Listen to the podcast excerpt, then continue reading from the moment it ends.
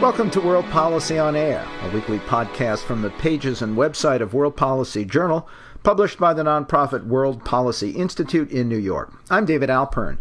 In this week's program, posting September 9, 2016, we talk again with Pakistani lawyer, activist, and columnist Rafia Zakaria about her country and her 2015 Beacon Press book about it. Upstairs Wife, an intimate history of Pakistan, subjects of a recent talking policy feature with her for the World Policy blog.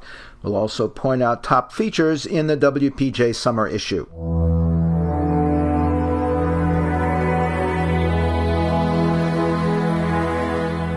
You're listening to World Policy on Air. Now, this.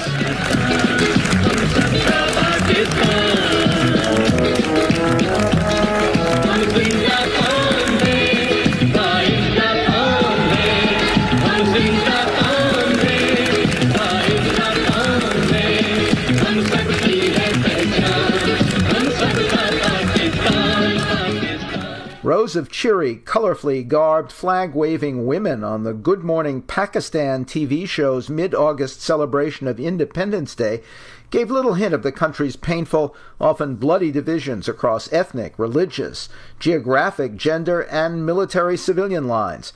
Just days earlier, indeed, Taliban extremists ramped up their insurgency in the province of Baluchistan, bombing a hospital where dozens of lawyers were mourning a colleague and leaving 70 people dead. That drew government allegations of support for the terrorism from India across the border and further escalated renewed tension over conflicting claims to Kashmir by the two nuclear neighbors. Meanwhile, urbanization is bringing more Pakistani women into the workforce, political awareness, and activism, especially on social media. Conversely, however, formal opposition to polygamy is decreasing, while honor crimes are on the rise most notably the recent fatal strangling of a sexy social media star by her own younger brother. The many contradictions and conflicts in Pakistan and what's to come are addressed in a recent World Policy Journal Talking Policy feature with Pakistani attorney, advocate, and newspaper columnist Rafia Zakaria, whose recent book is Upstairs Wife An Intimate History of Pakistan and we went over it all recently for this podcast. Rafia Zakaria, welcome back to World Policy on Air. It's such a pleasure to be back on. Thank you so much.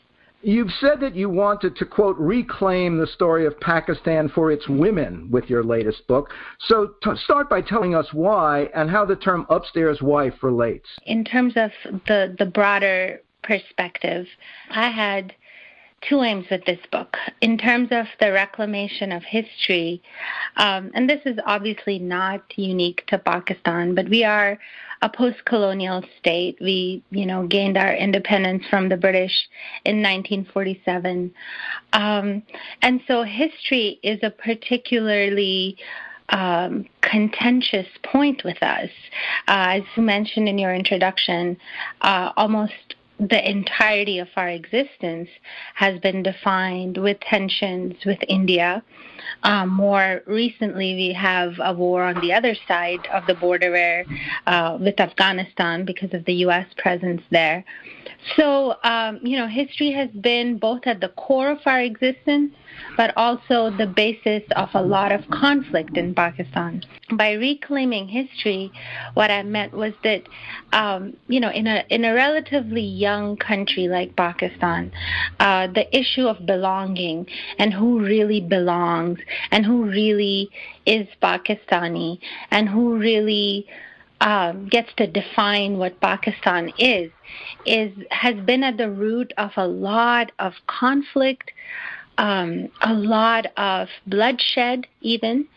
Um, and I and I always obviously felt that the perspectives of Pakistani women, at, at least ordinary Pakistani women, like my mother, uh, my grandmother's aunts, uh, just you know my friends, myself, um, were not a part of the discourse and. Um, so I wanted to tell the story of Pakistan as best as I could in the voices of its women, um, because my hope was then is that um, the girls who would read this book in Pakistan or other people who would read it in other parts of the world um, would know it through a lens that has been largely sidelined in Pakistani history. Though you read many histories of your country growing up, you admit, quote, there were things you did not know. What did you learn only after your interviews and research? Well, I mean, first of all, I I, I don't think I really understood um, the richness of Pakistan's, you know, feminist and um, the, the the the courage and power of women uh, who both took part in the fight for Pakistan, and that have since been uh, instrumental in the political direction that Pakistan has taken. So, you know, I, I, I, wa- I wasn't sure how that fit in.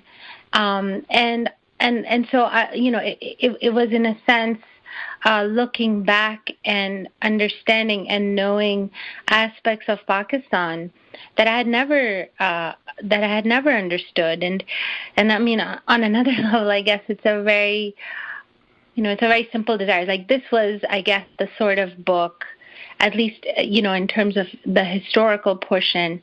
That I wished I had had as a young Pakistani girl growing up in Karachi.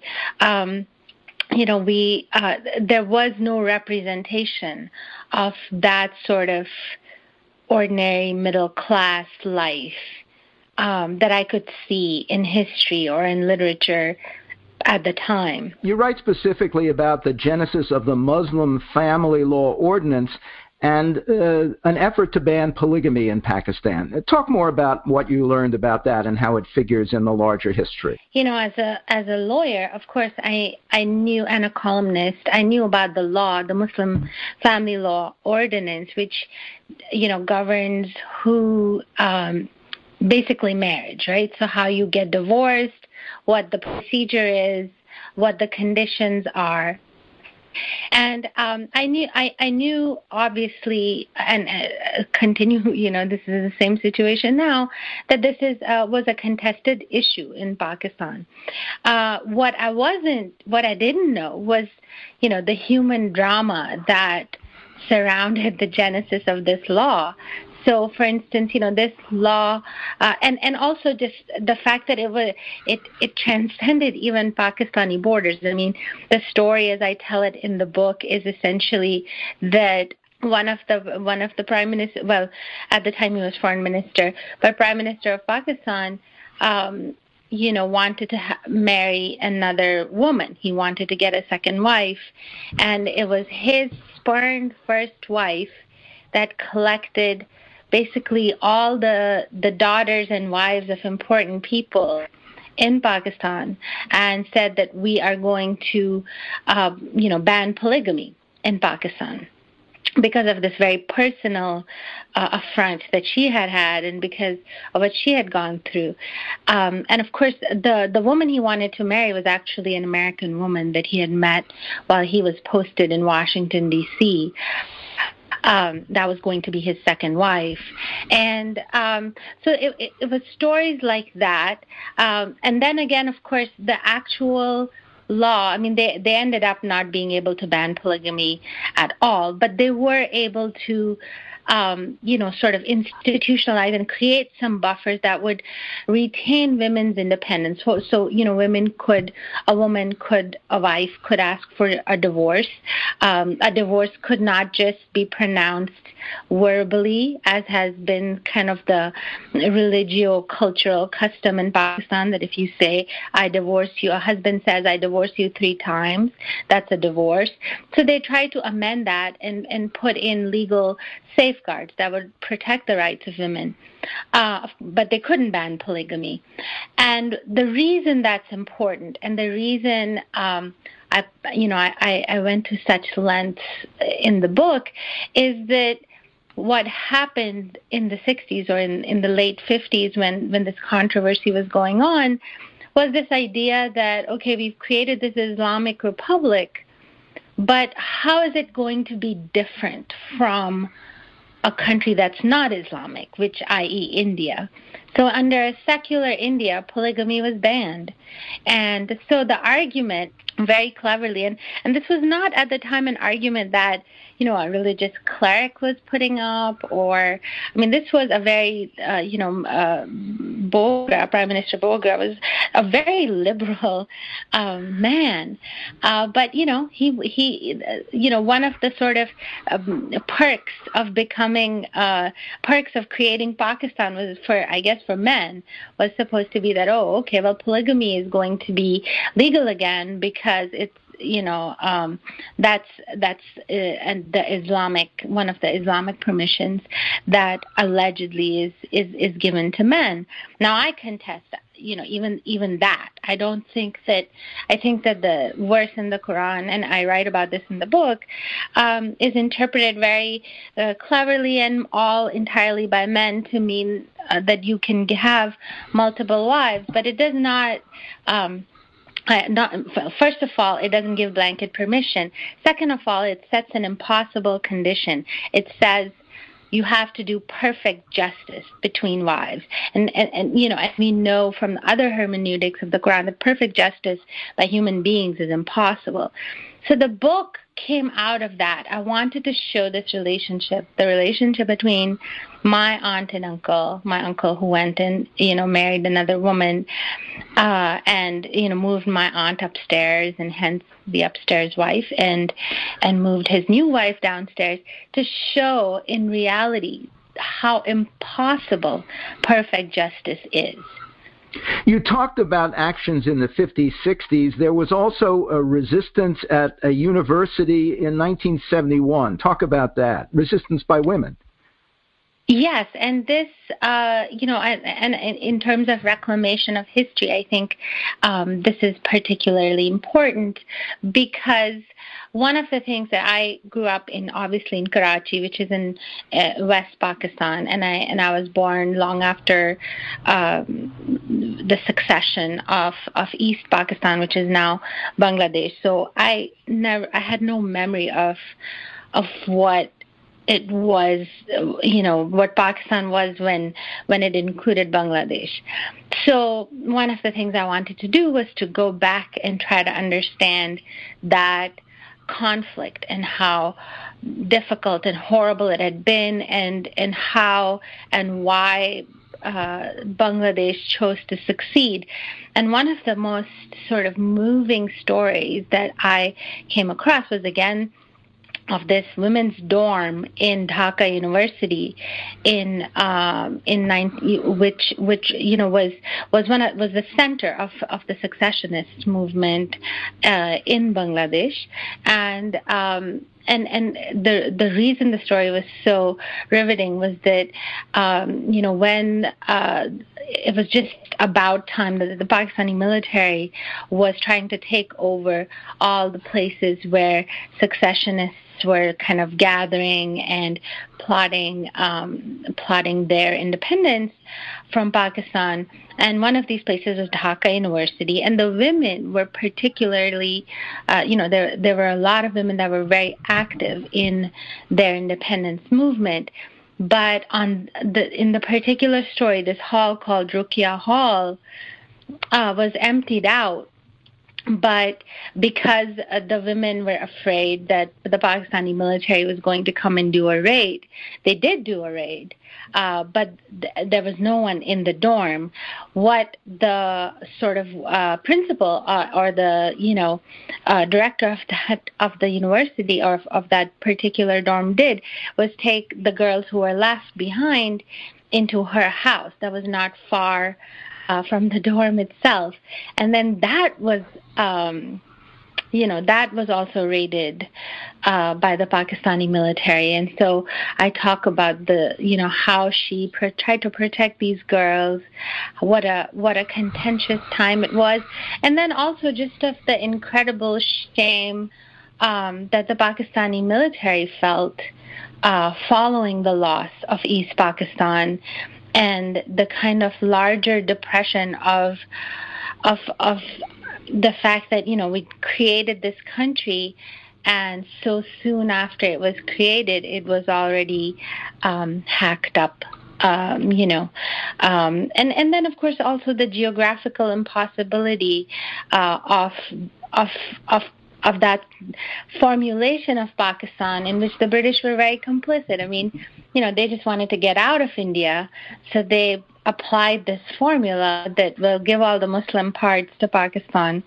And then, you know, the application of that formula is in a sense absurd, right? Because they created a country where, you know, West Pakistan, most of its landmass was on one side of India, and then a good portion of the population mass was on the other side of India, and India was very, very hostile in the middle. Going back to the issue of marriage, you said that they weren't able to fully uh, make polygamy illegal, and then we see as uh, the Islamic faith becomes stronger and stronger and more dominant, uh, you say that uh, polygamy is is having uh, something of a resurgence. Talk about that and whether you see any reform of marriage laws in the near future or what it would take uh, to accomplish your goals there? My goals are simply that the new generation of Pakistani women should have a voice, uh, you know, a discernible voice in the direction of Pakistan. And, you know, that is a lot more complicated and requires a lot more tenacity and persistence, I think, than, than, than you would imagine. And um, in terms of the marriage laws, yeah, I mean, they couldn't ban polygamy. Um, I obviously don't have, there are no statistics um, kept on, um, you know, on the number of people that are in polygamous marriages, and that actually is one of the the the problems as well because, uh, you know, there's a reticence to register marriages, particularly when they're second or third uh, marriages. And so we don't really have numbers. The reason why I think, or I say there's a resurgence, is that I see, uh, you know, within Pakistani popular culture, uh, particularly the the television soaps that, or we call them television dramas. Uh, that are, are being very, you know, are, are, are produced and aired and are uh, a very sort of significant part of the cultural discourse of the country, um, repeatedly uh, show uh, polygamous marriages and the drama within polygamous marriages. Um, and in some cases, they not only show them, but they present them as a solution um, or like a, almost like a magnanimous thing that men can do um, to support more women and to sort of um, reduce the problem of of destitution or um, you know women, women being in, in, in difficult and desperate situations, and that to me is particularly alarming because there are you know, if if if you want to support women being empowered and women live, living fulfilling lives, uh, you can support um, anti-harassment laws. You can support increased employment for women. There are a million ways in which you can do that um, that have nothing to do with them sort of being forced into these relationships with men because that's the only way they can, you know, be protected from an otherwise very uh, predatory society that doesn't approve of women living by themselves or doesn't approve of women not having male guardians. So that is particularly troubling to me. Um, I don't like the pro- that propagation. I don't think that I mean, you know, people because these dramas are considered fictive, people kind of just, you know, they, they're not taken seriously in the sense that oh, is this really happening? Because well, it's just a story, but it's not just a story. Um, you know, I, I have definitely had friends and relatives uh, in in my generation who have who are in polygamous relationships, and um, and I think that they are they absolutely and undoubtedly shortchange women in so many different ways and the emotional devastation of that arrangement is is something that you know I, I, I think I try try to show in in the upstairs wife. In a recent newspaper commentary about the honor killing of uh, provocative Pakistani social media celebrity uh, Qandeel Baloch's murder, you call it a reaction to, quote, power being displaced from the realm of men into the hands of women on social media. Say more about how the internet is blurring the lines between uh, the, the genders uh, and the, the cultures in Pakistan. Well, I mean, I think one of the the very revolutionary um, things that the internet has enabled, and we do, at least in the urban areas, have uh, pretty, uh, you know, good good penetration of of the internet. Um, in you know in th- that people have more even more so uh, people have uh, Twitter and Facebook on their phones. And we do we have actually a very very uh, good penetration of cell phone um, ownership and usage in Pakistan and available to women. And you know if you've kind of uh, kept uh, the half if half of the population has been sort of you know relegated to, to the private sphere or not you know not prov- been been welcomed into the public sphere. Let me put it that way, because there are a lot of women in the public sphere now in Pakistan, but they face tremendous amounts of harassment. Uh, you have to be so tough um, to be a Pakistani women, woman uh, and be in public spaces in Pakistan. And so I am always, you know, I, am always awed in a, in a way by how tough women are because they have to uh, take public transport, they have to work in these public professions. Um, so, so I mean, I think that that those those are factors that are changing the society. The reason Qandeel Baloch and you know, I mean, in a sense, I think she was she represented this emergent i mean perhaps not so much in this in, in the aspect of being a sexual provocateur but in the aspect that she was trying to expose uh, you know for instance how men behave when there aren't when they don't think anyone's watching. So you know, it's in a sense, um, it's this uh, dichotomy where where people, you know, including other men, don't really believe how women get harassed uh, because they don't see it. They're men.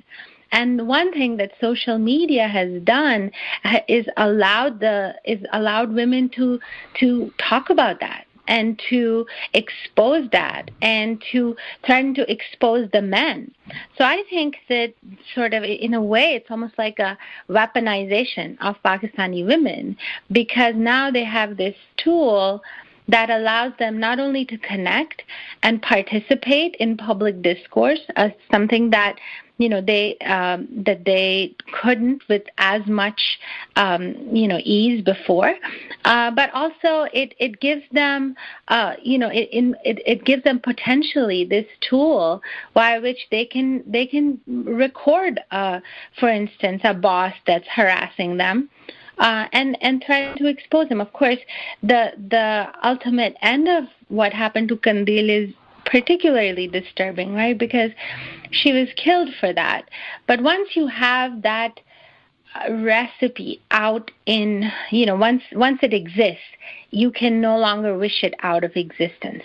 And so, you know, I'm very hopeful that this is a means by, via which, and I, and I actually promote it. I promote it in my columns. I promote it otherwise as as as you know these social media platforms are venues via which women can expose these men who think that they are unassailable and untouchable.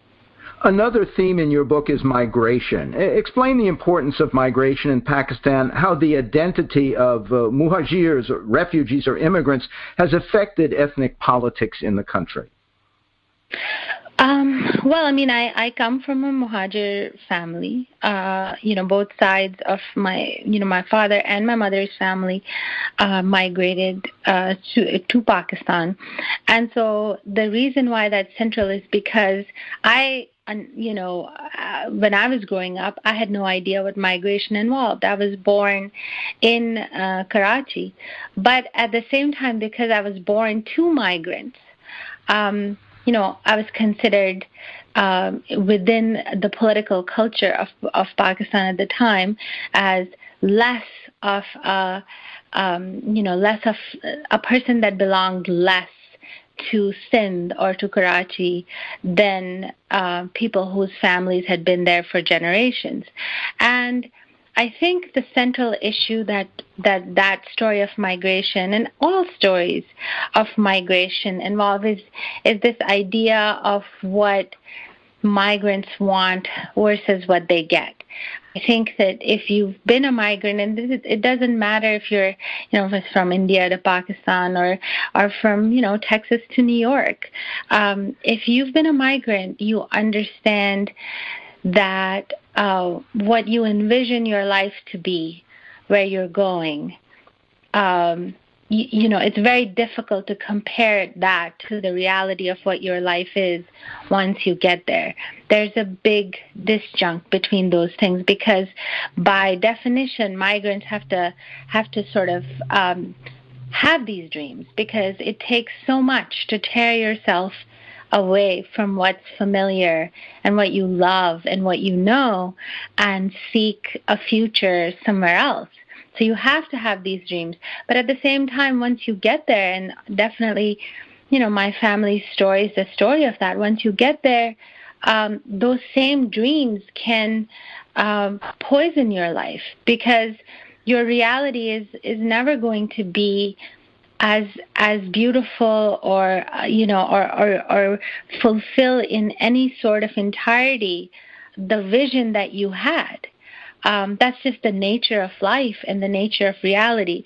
So you know the, these kind of very abstract thoughts are are present in the reality of Karachi. And I wanted to take people into that aspect of Karachi's realities that this was a city that grew from you know like under a hundred thousand to over half a million in a span of six months after partition. I was really interested in what you wrote that eventually, when enough generations are born in Karachi or any place, they will come together because it has become their common birthplace.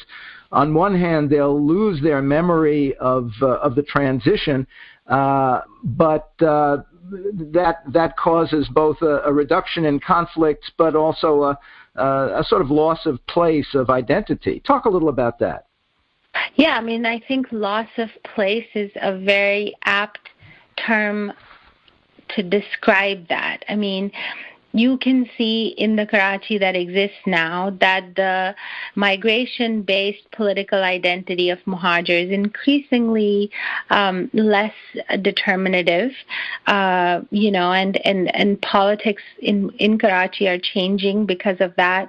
The political party that was, you know, based on, on migrant rights is now um, struggling and uh, and there is a kind of a loss of places is a great great phrase.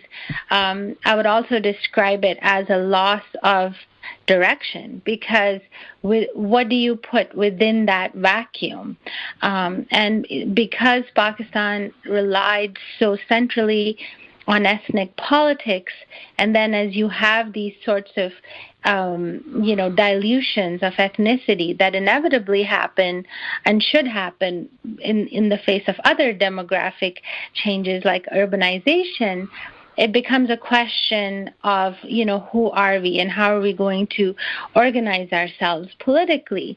And I think that one of the, uh, that is the flux that uh, at least Karachi is in today, is that who is going to represent Karachi now, um, who is going to represent its very distinctive culture, um, and, and who is going to fill that vacuum left by ethnic politics. I mean, you know, the the sort of more darker prognosis is that it's going to be Islamist politics because you know anytime you have these ethnicities get diluted um, you know their their Islamist politics comes in to try and pre- present itself as like the the unifying glue that's going to keep it all together Um, and but but that is not yet a question that has been answered. I don't think that the direction is is quite uh, discernible at this point, and and I would even argue that that's one of the reasons why you see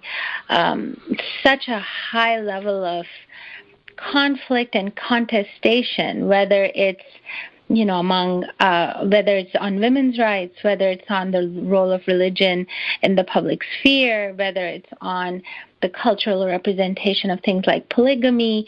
Um, all of those are very, very contested issues, um, and and it, and, the, and and they're they're a reflection of the fact that you have this young.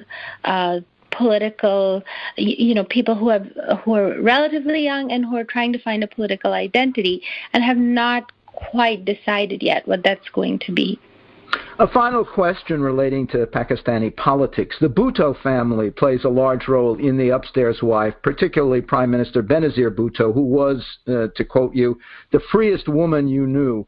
Uh, say more about her and what you think the future holds for the family in politics. The most significant portion of Benazir Bhutto's life that was interesting to me. Um, you know, I mean, of course, there's her her political identity that's very well known, but I was interested in her as a woman because she was the only woman that I saw inhabiting public space uh, in a very visible way in Pakistan. And so it is her personal life and her personal choices that intrigued me. Um, you know, growing up and and then looking back. I mean, I, I, I recall, for instance, in the book when she got married, and the fact that how you know how kind of disappointed I felt in the fact that she got married and that she had an arranged marriage because that was, you know, definitely the path that was presented or was being presented to me even though I was a little girl at that point as, you know, this is what all women have to do eventually. And so it also became this is what ha- all women have to do eventually, including even Benazir Bhutto has to do this. She has to get, you know, have an arranged marriage, get married, have children. Um, and uh, so, you know, I, I, I felt that, oh gosh, she's she can do so much. Why does she have to do this? Because, um, you know, I was, uh, you know, I want sort of even at that age, I was railing against this idea that you have to do that if you're female. Um, so I think that I take that thread through the book uh, because of that, both in my changing understanding of what she must have gone through as a female politician, um, and then also my sense of betrayal when I felt um, that her choices were not the choices that I wanted her to make. Um, and I think think in an odd sort of way, very different sort of way, it is uh, some of the things that you know American feminists or women are grappling with now with Hillary Clinton's candidacy, um, because you know women don't often see other women get to um, these very, very crucial, important political positions. And when they do, it does present this kind of very interesting reckoning between, well, would I have done that? Do I agree with that? Do I agree with her? And do I have to agree with her to, um, you know, to like her or support her?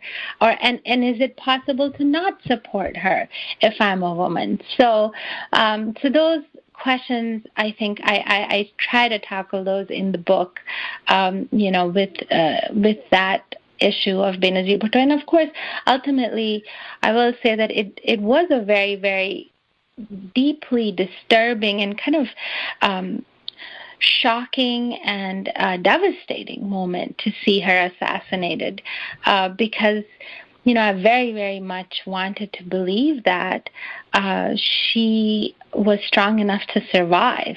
And to see her annihilated, it was hard not to see that in some way as symbolic of what uh, you know the direction of the country and the dire- and and the and the sentiment of of what should be done to women who are public women in the public sphere.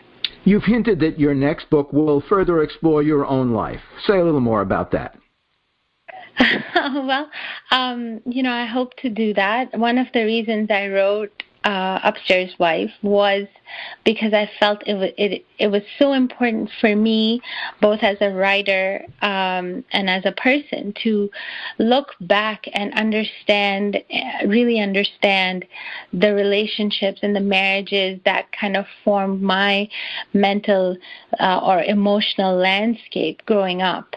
Um, and I felt that if once I did that, I could understand my own choices um, and the events that took place in my life. I was married when I was 18. I had an arranged marriage, um, and events like that I mean, I, I, I needed to contextualize them for myself, um, you know, because of course when you, and especially because I was so young, when that happens, you see it only as an independent event. But of course, it's not. There, there are genealogies for all decisions that we make.